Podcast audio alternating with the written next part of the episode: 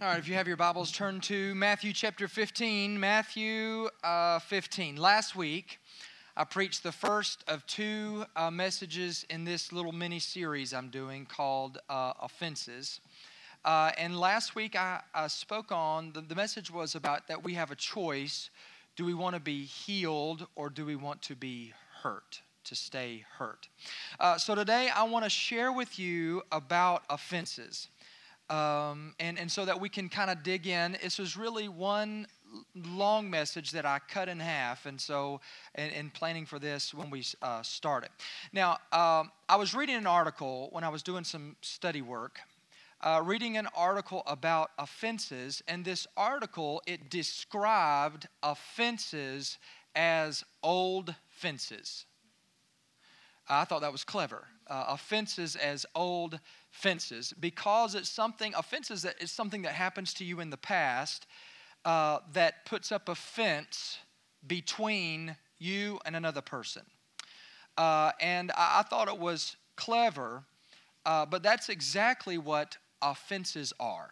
That's exactly what they are.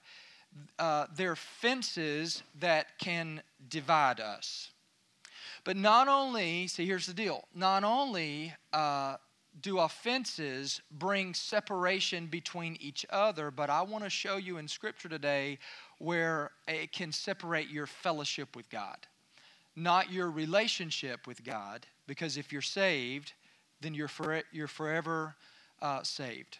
But your fellowship with God can be uh, broken, it can be uh, severed in some ways. All right, now, um, here's something about offense. Are y'all ready to study the word today? Okay. All right, good. Just checking. Um, here's something about offenses that you might not know. Um, offenses can be judgments that hold us in bondage. Okay, offenses can be judgments that hold us in bondage.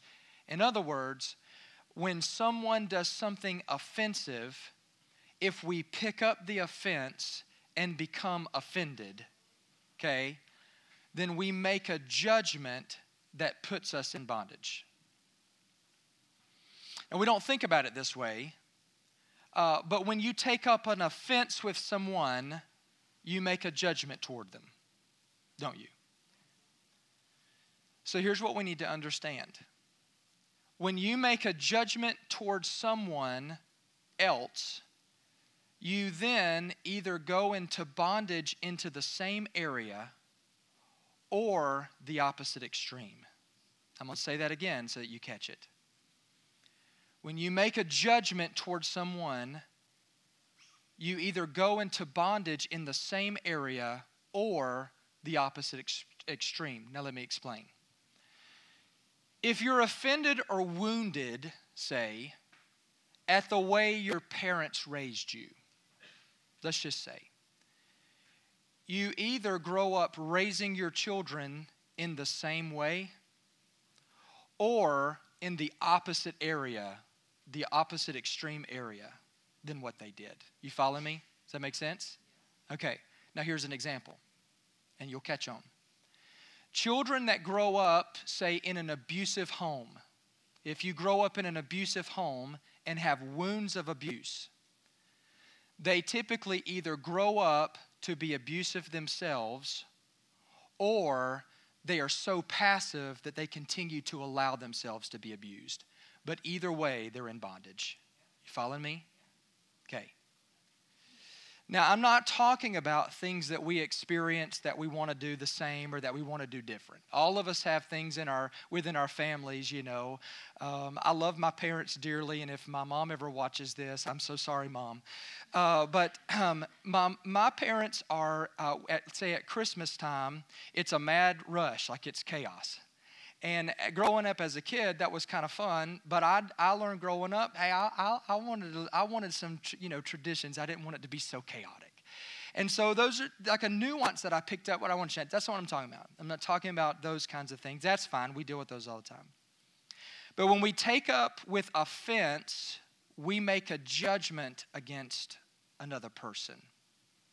Now, the reason that we get into bondage when we take up offense and make judgment is because what we're actually doing in Scripture, it's called an inner vow. It's an inner vow. Uh, have you ever said, for instance, have you ever said, I'll never be able to get over this? I'll never be able to get past what they did to me. I'll never forgive them for doing this to me.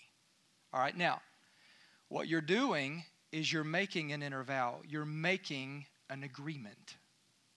So we either come into agreement with God, okay, and the truth about what He says about situations and about relationships and about experiences. We either come into agreement with Him and the truth of His Word on any given situation, or we come into agreement with a lie. Okay? Now, let me ask you if you ever say, I'll never be able to get over this, if you've ever said, I'll never be able to get past this, I'll never forgive someone for doing this to me, all right, now let me ask you, are these statements that you make, are they coming into agreement with the truth of God's word, or are they coming into agreement with a lie? With a lie. Now, who's the father of all lies? Satan. See, we don't think that way. See, we just use our words. We, we just operate out of hurt. We use words like that, but we don't think about what that actually does in the spirit. Now, Satan is the father of all lies, and let me ask you this who's always crouched at the door, prowling around like a roaring lion, looking for an open door to give him legal right to come in and hold you bondage? The enemy, Satan is. That's right. And actually, here's what I've learned Satan, and we see this in the Bible, Satan will set you up he will set you up so that you'll make an inner vow so that he has a right to come in and hold you in bondage. I mean, he'll set up something for you, and if you're not keen, if you're not walking in the Spirit, you'll fall for it. See? And he wants to torture you. So here's what he'll do. You'll have this thought come to mind if my spouse ever did this, I could never forgive them for that. I could never get over that. I would it would just kill me. I would be wounded for the rest of my life. I could never take it. I mean, I could never take it. And Satan goes, "Aha! There's the way." And then he's guess what? He's crouched at the door waiting to come in through that open door. Waiting to destroy your marriage. See, you've opened yourself to attack in this area until that inner vow is broken. Until you confess and repent and renounce that inner vow. Okay, it's, it's, and it's done through repentance and forgiveness. Now, I want you to understand that the attacks of the enemy on this issue, we need to be keen about it. We, don't, we need to be sober minded, as we're told. But Satan will totally set us up. He, he will um, we'll say if, if my friend were to ever turn around on me, oh, if my business partner were to ever do this, um, if someone at church treats me like this, see, and Satan goes, there's the door. There's the door. There's the door. Now, offenses, church, are the hardest areas of bondage to break sometimes because Satan will continue to bring back that offense to you over and over and over and over again. If he knows that that inner vow's there, man, he'll set you up over and over again. Man, you just, it's like, oh. All right, now, I want to make two little statements, and that you, one of them you've heard before, but I want you to remember them. You've heard this phrase before hurting people hurt people. You've, you've heard me say that, okay? If you're hurt, you're going to, and you take up that offense, you are in bondage to that hurt, you're going to hurt other people. No way around it. You, you hurting people hurt people. Okay, now, the other statement is this offended people offend people. Offended people offend people. See, some people will say, I've got tough skin. I don't pick, I don't pick up offenses. Nobody offends me, but I sure do offend other people. I do that a lot. I'm always offending other people all the time. Now, listen, I want, I'm going to tell you the truth. You're an offended person. So you might say you, you've got tough skin. I've got to just let things roll. Actually, if you're continually hurting someone, if you're continually offending, you're, you're really hurt on the inside yourself. And you put a shell over your heart and you've built a fence. See, offenses build a fence. That's what they do. Okay? When we're living like Jesus, All right, let me ask you a question. When we're living like Jesus, is it possible for someone to be offensive, but for us not to get offended? Is it possible? Yes, of course it is. Uh, yes, it is. And see, the more and more that we're walking in the Spirit's power and in healing and in peace, the less and less we'll pick up the offenses and become offended. Okay? The less and less we do that. Now, there are different reasons that can cause us to get offended. And I want to share four causes of offense and see what the Holy Spirit says to us today. Now, I'm going to share four that are in Scripture that call how uh, offense was caused. And, and there might be one, two, I don't know all of them, it doesn't matter, but I'm going to share uh, how we can be offended today. I'm going to ask if you would stand in the honor of reading of God's Word, and we're going to pray and ask the Holy Spirit to guide us through this message today.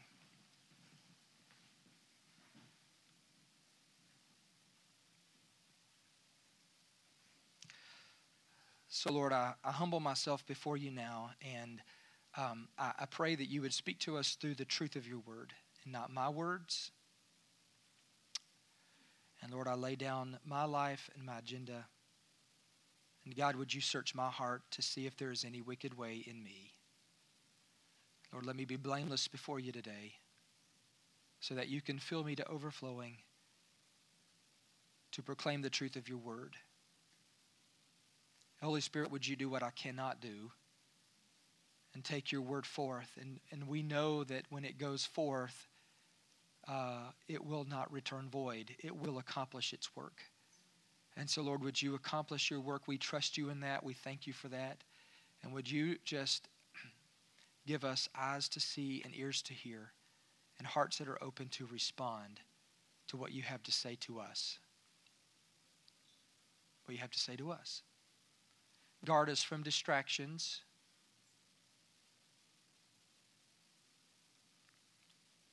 And focus our eyes on you. In Jesus' name. Amen. All right, remain standing. Here we go. We're going to read Matthew uh, chapter 15. We're going to start in verse 1. Okay? Some Pharisees and teachers of religious law now arrived from Jerusalem to see Jesus. They asked him, why do your disciples disobey our age old traditions? For they ignore the traditional ceremony of hand washing before they eat. Well, Jesus replied. Now, I love Jesus' reply. He says, Well, and why do he didn't even answer their question? He doesn't. He don't he doesn't have anything for religious people. And he says, Well, then why do you, by your traditions, violate the direct commands of God?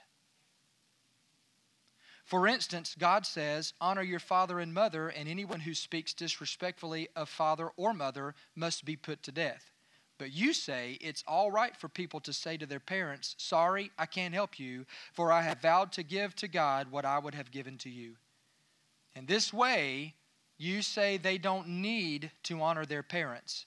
And so you cancel the word of God for the sake of your own traditions. You hypocrites!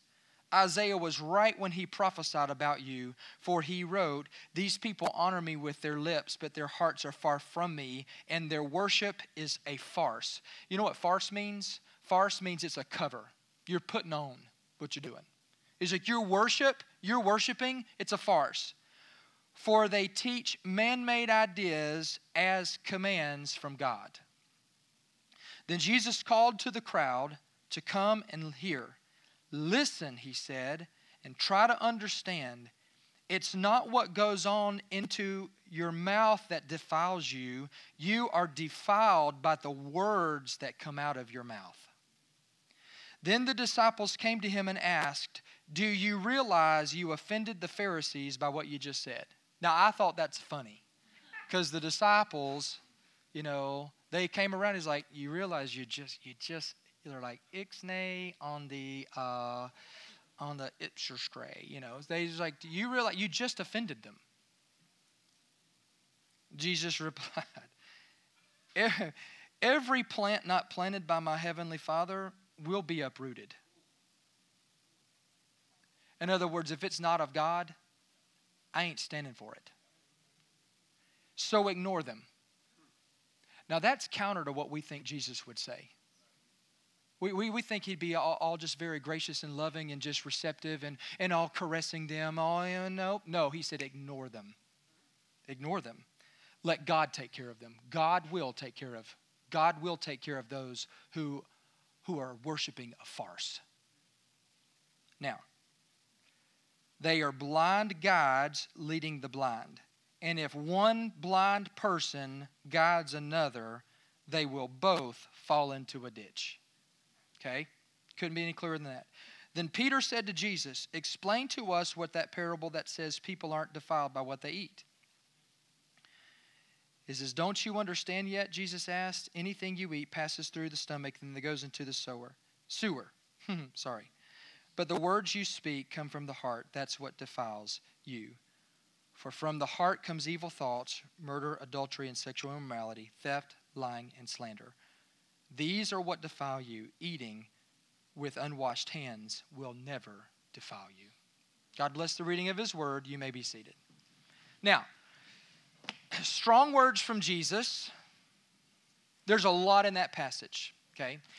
Here's the first thing, here's the first cause, uh, the first thing that can cause offense. If you're taking notes, here it is it's pride. The first thing that can cause offense is pride. I want you to go back and look at verses 1 and 2. Uh, Matthew 15, 1 and 2.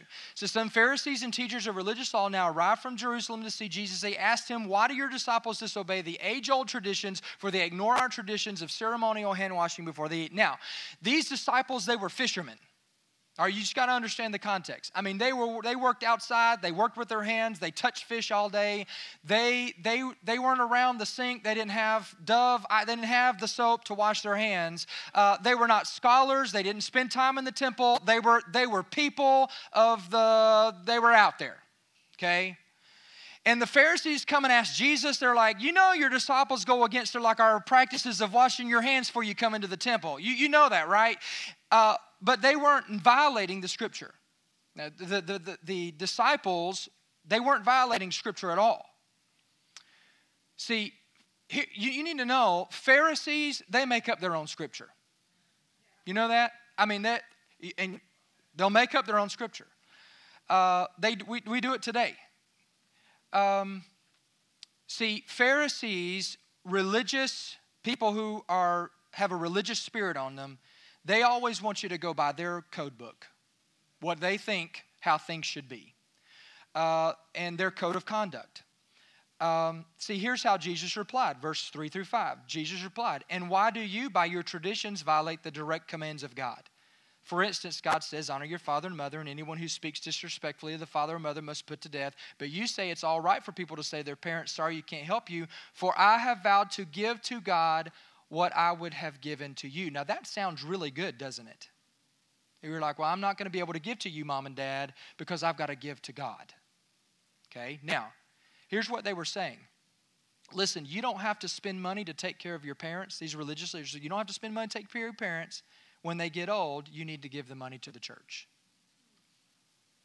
But what they were doing is they were using the money for personal gain. They were, they were stuff in their pockets. Okay, so they had reason. Now, uh, look at verse 12. Then the disciples came to him and asked, Do you realize you offended the Pharisees by what you just said? And Jesus replied, Every plant not planted by my heavenly Father will be uprooted. he said, So ignore them. They are blind guides leading the blind. If any one blind person guides another, they will both fall into the ditch. Now, let me ask you a question. Why were the Pharisees offended? Why were they offended? It was pride. Okay? Jesus, right there, he corrected them. He corrected them. He pointed out their hypocrisy. I mean, right there in front of them, in front of everybody. He, he just pointed them out and he did it publicly. Now, pride always gets offended when it's corrected. Pride always gets offended when it's corrected. Uh, here's a question for you uh, Do you have a problem receiving correction? All right, now let me ask you this Do you have a, a problem receiving public correction? Now, if we're all honest, all of us do to some degree. I mean, nobody wants to be nobody wants to be pointed out in public. I mean, but if you think to the root, why? It's our pride. Our pride. We don't want to be called out. We don't want people to think poorly of us. Pride. See, because we're, we're concerned about the way that we'll look to other people. What will they think of us? See, pride always gets offended. Now, let me tell you this the root of pride is insecurity. The root of pride is insecurity. Now, I want you to follow me carefully. You can be an insecure person and not be prideful. But you cannot be prideful and not be insecure. Do you follow me? You can be insecure but not prideful, but you can't be prideful and not be insecure. All right? There are some people who are insecure but not prideful. Let me give you an example. Um, when I first started uh, coaching on Jets baseball team, by the way, Carolyn signed me up for that all those years ago. And she says, Oh, by the way, you're going to be an assistant coach on Jets um, baseball team. I said, What?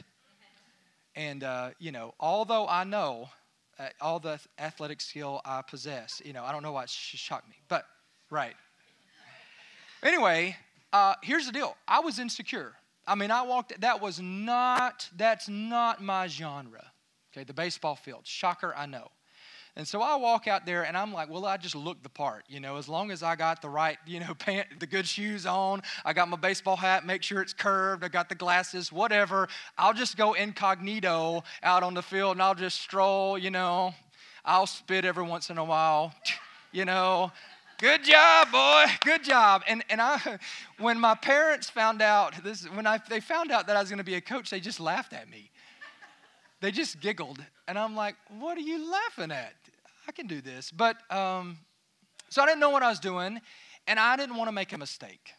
Okay, so the coaches, so so whatever they'd say, I'd just say louder. You know, they're like, uh, "Run, I run." You know, they'd be like, "Hit the ball, swing hard." You know, I just repeat whatever they'd say, "Run hard." Um, but I didn't want to be prideful about it. So at the beginning, I just told all the other coaches, I was like, listen, guys, I was the band guy. Uh, I've never done this before. I don't know what I'm doing. So y'all, y'all, y'all are going to have to teach me. You're going to have to correct me. All right, you're just going to have to teach me. I'm going to be, I'm going to be here, but I'm going to be here. All right. So, and they have, and over the years, I've grown, I've learned some things about baseball. And so now I, have I've gained confidence in my baseball coaching skills. So you can, I was insecure, but I made the decision I wasn't going to be prideful about it. See, but if you're prideful about it, meaning that you're operating in pride, okay, the root's really insecurity. I mean, it's always insecurity and and you're just feeling the insecurity but instead of being honest about it and not being prideful you just try to cover up the insecurity with with the outside. You just try to cover it up trying to make yourself look better okay? See pride says that we should be treated differently. Pride says we don't we know what we're doing okay? Or, or we're justified in our behavior. That's what pride, I'm justified in my behavior, so I don't need your correction. I don't need you to tell me what to do. I know what to do. See, that's insecurity with pride. Um, if you know that you deal with pride or insecurity, moving past that will require healing, like we talked about last week. And if you weren't here last week, I really encourage you to go back and listen to the first part of this message about healing. Healing happens, listen, when we humble ourselves before God, we get in the presence of God, and we sincerely ask for Him to heal that root of insecurity. And I shared my story with you uh, last when the, when the Holy Spirit said, "What do you want for your birthday?" I'll tell you the root of what I what I wanted to be healed from it. It, it was the root of insecurity. It was the root of insecurity and then in process he did. So uh, pride is number one. Number two, the, um, we can be offended through envy. We can be offended through envy. Now I want you to flip over to Mark chapter six. Mark chapter six, uh, verse one. I think this. I think it'll also be up on the screen. All right. Jesus left that part of the country and returned with his disciples to Nazareth, his hometown. The next Sabbath, he began teaching in the synagogue, and many who heard him were amazed. So he's in his hometown. This is where he came from. They asked, Where did he get all this wisdom and power to perform such miracles? Where did he get this? And then they scoffed. He's just a carpenter. He's son of Mary down the street here, the brother of James, Joseph, Judas, and Simon, that, that ragtag bunch. And his sisters, they live right down the road from me. They live right here. Now, watch this. Look at this. And they were deeply, what's the word? Offended and refused to believe in him. Okay, now there's an offense right there. Then Jesus told them, A prophet is honored everywhere except in his own hometown and among his relatives and his own family. And because of their unbelief, he couldn't do any miracles among them except to place his hands on a few sick people and heal them. And he was amazed at their unbelief. All right, now we can learn a lot from this passage. We can extract a lot. But their first, their offense, though, was caused by envy. It was caused by envy. See, the reason they got offended is because they knew him, they knew where he came from. They said, He grew up right here, didn't he? He grew up right here. He and my little Billy, they went to the same class. They were in the same class. And everyone's now saying how good of a teacher he is. And he never went to seminary, but my Billy went and graduated top of his class from seminary. But now Jesus, he never done anything. And now they're, they're just going on. And why, why all this attention is being given to him? Why? I say we're envious. Envy is a reason for offense. Some of the most, this is just sad to me, it blows my mind, but some of the most envious, jealous people I have ever known are believers, are Christians. See, it blows my mind at how sensitive that people are in the church and how envious that we can get of one another. See, if someone gets asked to be a teacher or in a leadership position or this and that, and then someone will be like, well, why didn't I get asked? Why didn't I get it? I'm offended I didn't get asked. I've even known where people have said to me, not here, but people have said to me, You didn't ask me, but it's okay. I don't have time to give to it anyway, so I would have said no. But it would have been nice to be asked.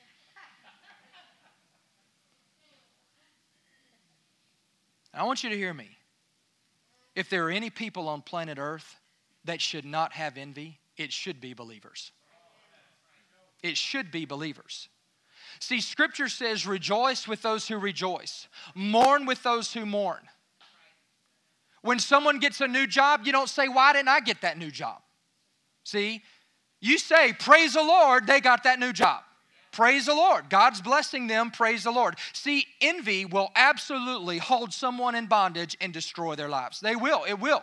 You know what envy says? Here's what it really says. When you are in bondage to envy, when you're there, it says, I don't trust God that He will give me what He wants me to have when He wants me to have it. That's what you're saying.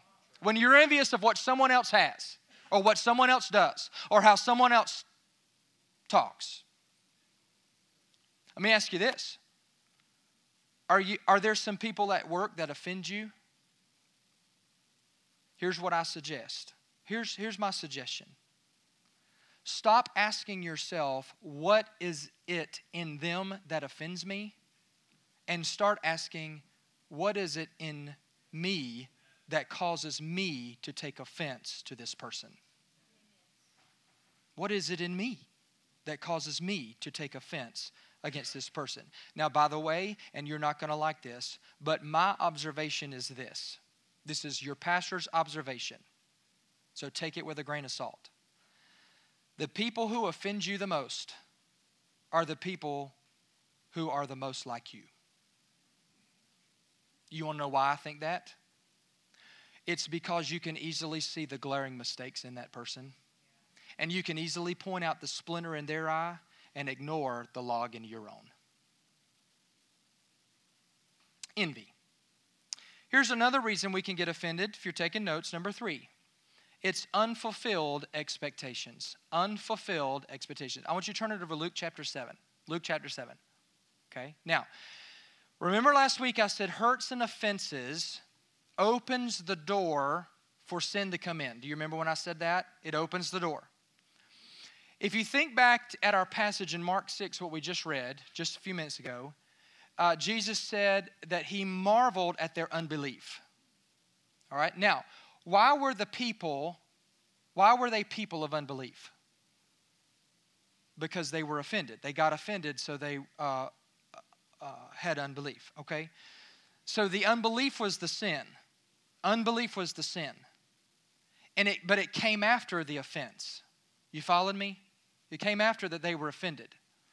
Uh, and that's what opened the door. All right, you get what I'm saying? All right, now, Luke 7, verse 18, here it is. Then the disciples of John reported to him concerning all these things. Okay, now, uh, why were the disciples having to go to report to John? What was, what was, what was Jesus doing? You remember? Jesus was doing all, he was doing ministry. All right. Now, where was John? John, this is John the Baptist, by the way. Yeah, he's John the Baptist is in prison. Okay. He'd been there for a while. All right. And then it says, and John calling two of his disciples to him. So here's John the Baptist in prison. The disciples come out from the street revival that's going on, okay? They come in, they visit John the Baptist, and they're just telling him, hey, here's what's going on, here's what Jesus is doing. And John the Baptist says, come here, come over here.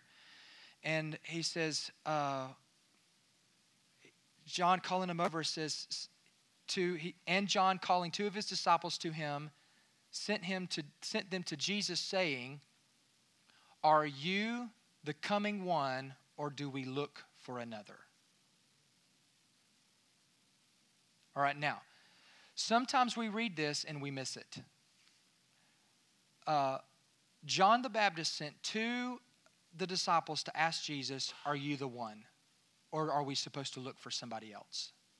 Now, there's something strange about that question to me, if you think about it in light of the context of Scripture and what we know about John the Baptist in Jesus' relationship already. See, Jesus was John the Baptist's cousin. Uh, they grew up together. John knew this guy. Uh, do you remember when Mary was prego with uh, Jesus and she went to visit Elizabeth, who was prego with John the Baptist? Do you remember that story? And, and Mary walked into the room, and then what did uh, John the Baptist do in Elizabeth's stomach? Leapt in the womb, right? Okay? Uh, and and because he was filled with the Spirit, jumped in the womb. He's so excited. Jesus was in the room. Now all of a sudden, John's saying, Are you the one? Is he the one? That, that don't make sense to me. Also, do you remember that when Jesus came down to the Jordan River, John the Baptist was baptizing? He was baptizing, okay? Jesus came down to the Jordan uh, where John was baptizing, and, and John said to everybody, Behold, the Lamb of God who takes away the sins of the world. John the Baptist knew exactly who Jesus was. Jesus comes in to get baptized. John the Baptist says, No, no, no, no, no. I don't need to baptize you. You should be baptizing me. And Jesus says, No, John, we got to fulfill this scripture. Baptize me. Dunk me. Let's get it, let's get it done. Okay? Jesus gets baptized. The Holy Spirit comes down on him to empower him for ministry. God's voice manifests, it says in there, and said that God Himself, This is my Son, in whom I am well pleased. Okay? It's pretty clear.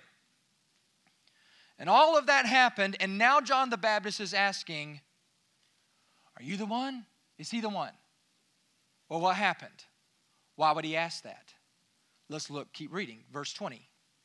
When the men had come to him, they said, John the Baptist has sent us to you, saying, Are you, are you the coming one, or do we look for another? So now they've gone back to Jesus and they said, Well, John asked, told us to ask you this. And can you imagine the look on Jesus' face? He probably thought that's the stupidest question he'd ever gotten. He was probably like, like my cousin sent you? Like, are you for real? Like he really sent you to ask me that? Is that, is that, he wants to know if I'm the one? Now, Jesus, see, this is funny. Jesus didn't even answer him. He didn't even answer him. You know what he did? In that very minute, scripture says, right in front of them, he turned around, he healed a bunch of people, he even raised some people from the dead, according to the scripture, and then he turns around and he tells them. So he, he turns around, he does all this, and then he turns around to them that came and he says, verse 22, Go back to John and tell him what you've seen and what you've heard. The blind see, the lame walk, those with leprosy are cured, the deaf hear, the dead are raised to life, and the good news is being preached to the poor. Make sure you tell him that. Oh, and by the way, make sure you tell cousin John that I said, Blessed is the one that doesn't get offended because of me.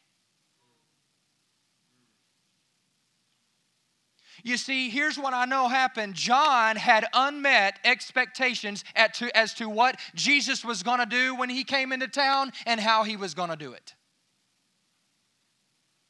Jesus didn't even come to the prison to visit John, he didn't even go over there. See, he was out doing ministry, but John got offended. He got offended. Now, I want you to think about it. How many times do we get offended at other people because we expect them to do something or say something that they and they don't do it? They might not even know that they were supposed to. You just thought they should have known. You sh- they should have known to do that. See, I believe more marriages fall apart because of that issue right there. You want to, if I be honest, you might have expectations on your spouse, and maybe your spouse, they don't even know it. Maybe you have expectations because of the way you were raised. That you just brought in, you thought that's normal. Everybody thinks that. Everybody acts that way. You've come in and they don't even know. you they're not meeting your expectations. I want you to hear me. Offenses will kill a marriage. It will kill a marriage.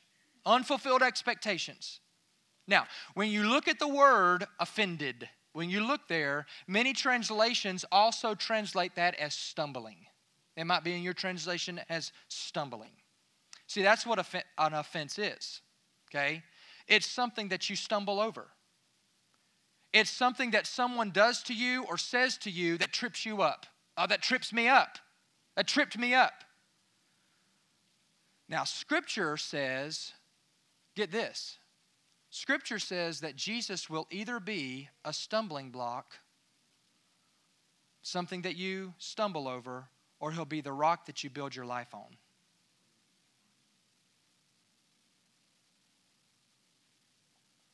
I'm telling you, Jesus is offensive. He's offensive. And he'll either be a stumbling block or, or a rock that you build your life on. And he's either one or the other for you right now. One or the other. And that's the same thing with offense. See, we can either stumble on it or we can step over it, move on, or here's what many of us do we can pick it up and tell everybody about it and show everybody how offended we are. By the way, offended people seek out and love to talk to other offended people to hang out with and talk to about their offenses together.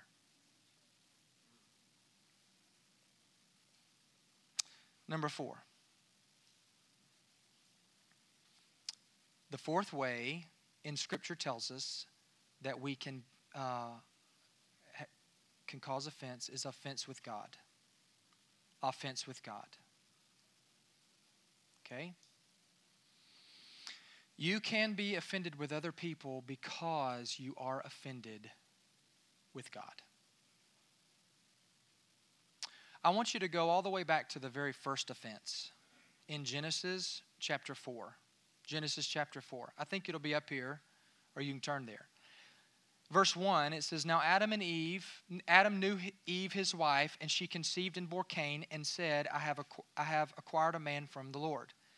Then she bore again, this time his brother Abel. Now Abel was a keeper of sheep, but Cain was a, a tiller of the ground. And in the process of time, it came to pass that Cain brought an offering of the fruit of the ground to the Lord.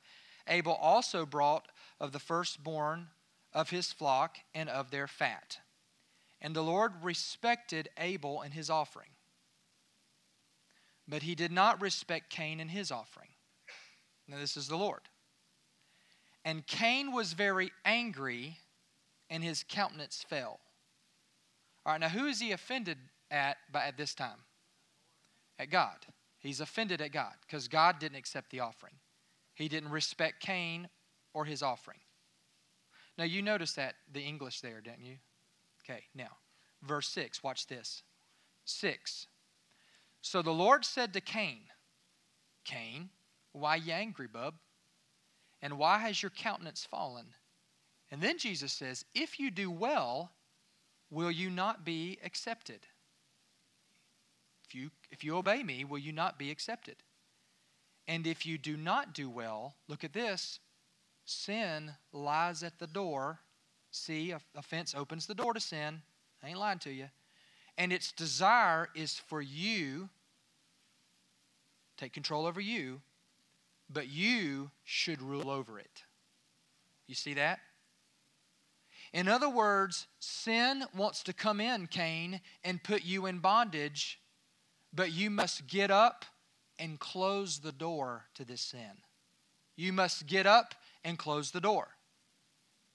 Now, watch this. This is the first thing offended, people do a lot of times. Verse 8 Now Cain talked with Abel, his brother. Now, what do you think they talked about? I thought that was real interesting that that was there. Cain talked with Abel, his brother. See, he talked to him before he killed him. Here's what I believe they talked about. I believe Cain told Abel, God didn't respect me or my offering. And I'm offended. And I believe he wanted Abel to pick up that offense with him. But what probably Abel said, he probably said, Well, bro, you didn't do the offering properly. And so Cain gets offended at God first. Then he talks with Abel. And then he gets offended with Abel. Look, and it says, And it came to pass when they were in the field that Cain rose up against Abel, his brother, and killed him. Why? Because he was offended. He was offended. But what was his first offense? Who was it with? With God. With God.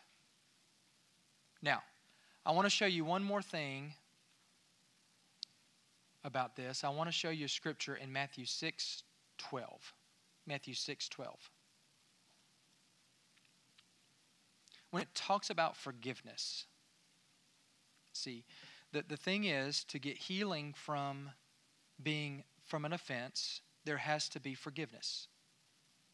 You cannot move on without it. Okay?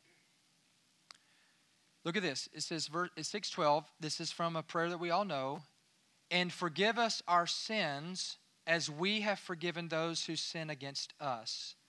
And don't let us yield to temptation, but rescue us from the evil one. Now, often we stop right there. We'll put on, For thine is the kingdom and the power and the glory forever.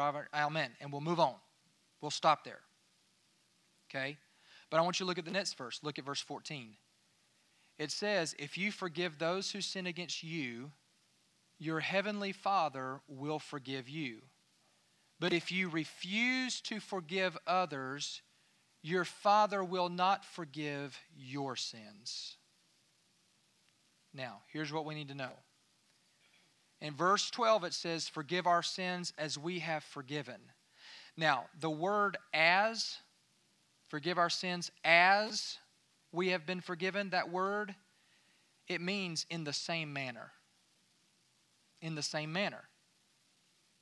So, what we're saying to God is, Lord, forgive me my sins in the same manner, in the same way, to the same degree, with the same heart that I forgive other people.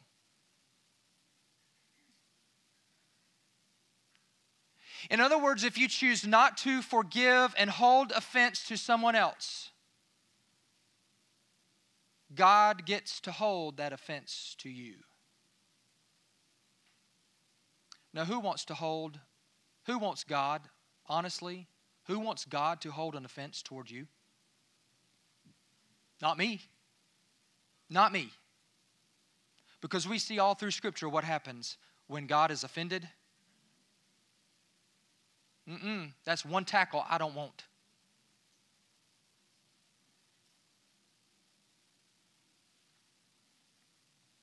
Now, there are many times when we have a tough time forgetting, forgiving people. It's true. I've had a tough time forgiving people in the same way we've been forgiven. So here's what has to happen. If you want to be that person that wants to forgive and release, what if you want to be that person to forgive and release, but you can't? You just, I want to, but I can't. Now, everybody in this room has been at that place. Every single person. Every single person. Okay? The ground is level here. And remember this message, the Lord, this is this is the Lord, I, I, He deals with me. Okay? But you can't. Here's what you need to know. If you are want to forgive and release, but you cannot, here's what that means. It means that the door of offense is still open in your life. That's what it means. If you can't forgive somebody else and you want to, but you can't, that means something, an offense that someone has done to you, you're still offended and that door's still open. Whatever they've done, however they've hurt. Okay? 1 John 1 9 says this If we freely admit that we have sinned and confess our sins, he is faithful and just. Just true to his own nature and promise, and will forgive our sins and cleanse us continually from all unrighteousness or wrongdoing, everything not in conformity with his will or purpose. Now, listen when you close the door through repentance and confession of sin and break that bondage and get healing from what someone has done to you, then you will be able to forgive and release other people. Okay? not in your own flesh, but through the person of Jesus. Through the person of Jesus, you're able to do that. I want you to hear me. Healing, healing tears down fences, old fences that offenses build up between you and God. And when you're in fellowship with God, you'll be in fellowship with other people.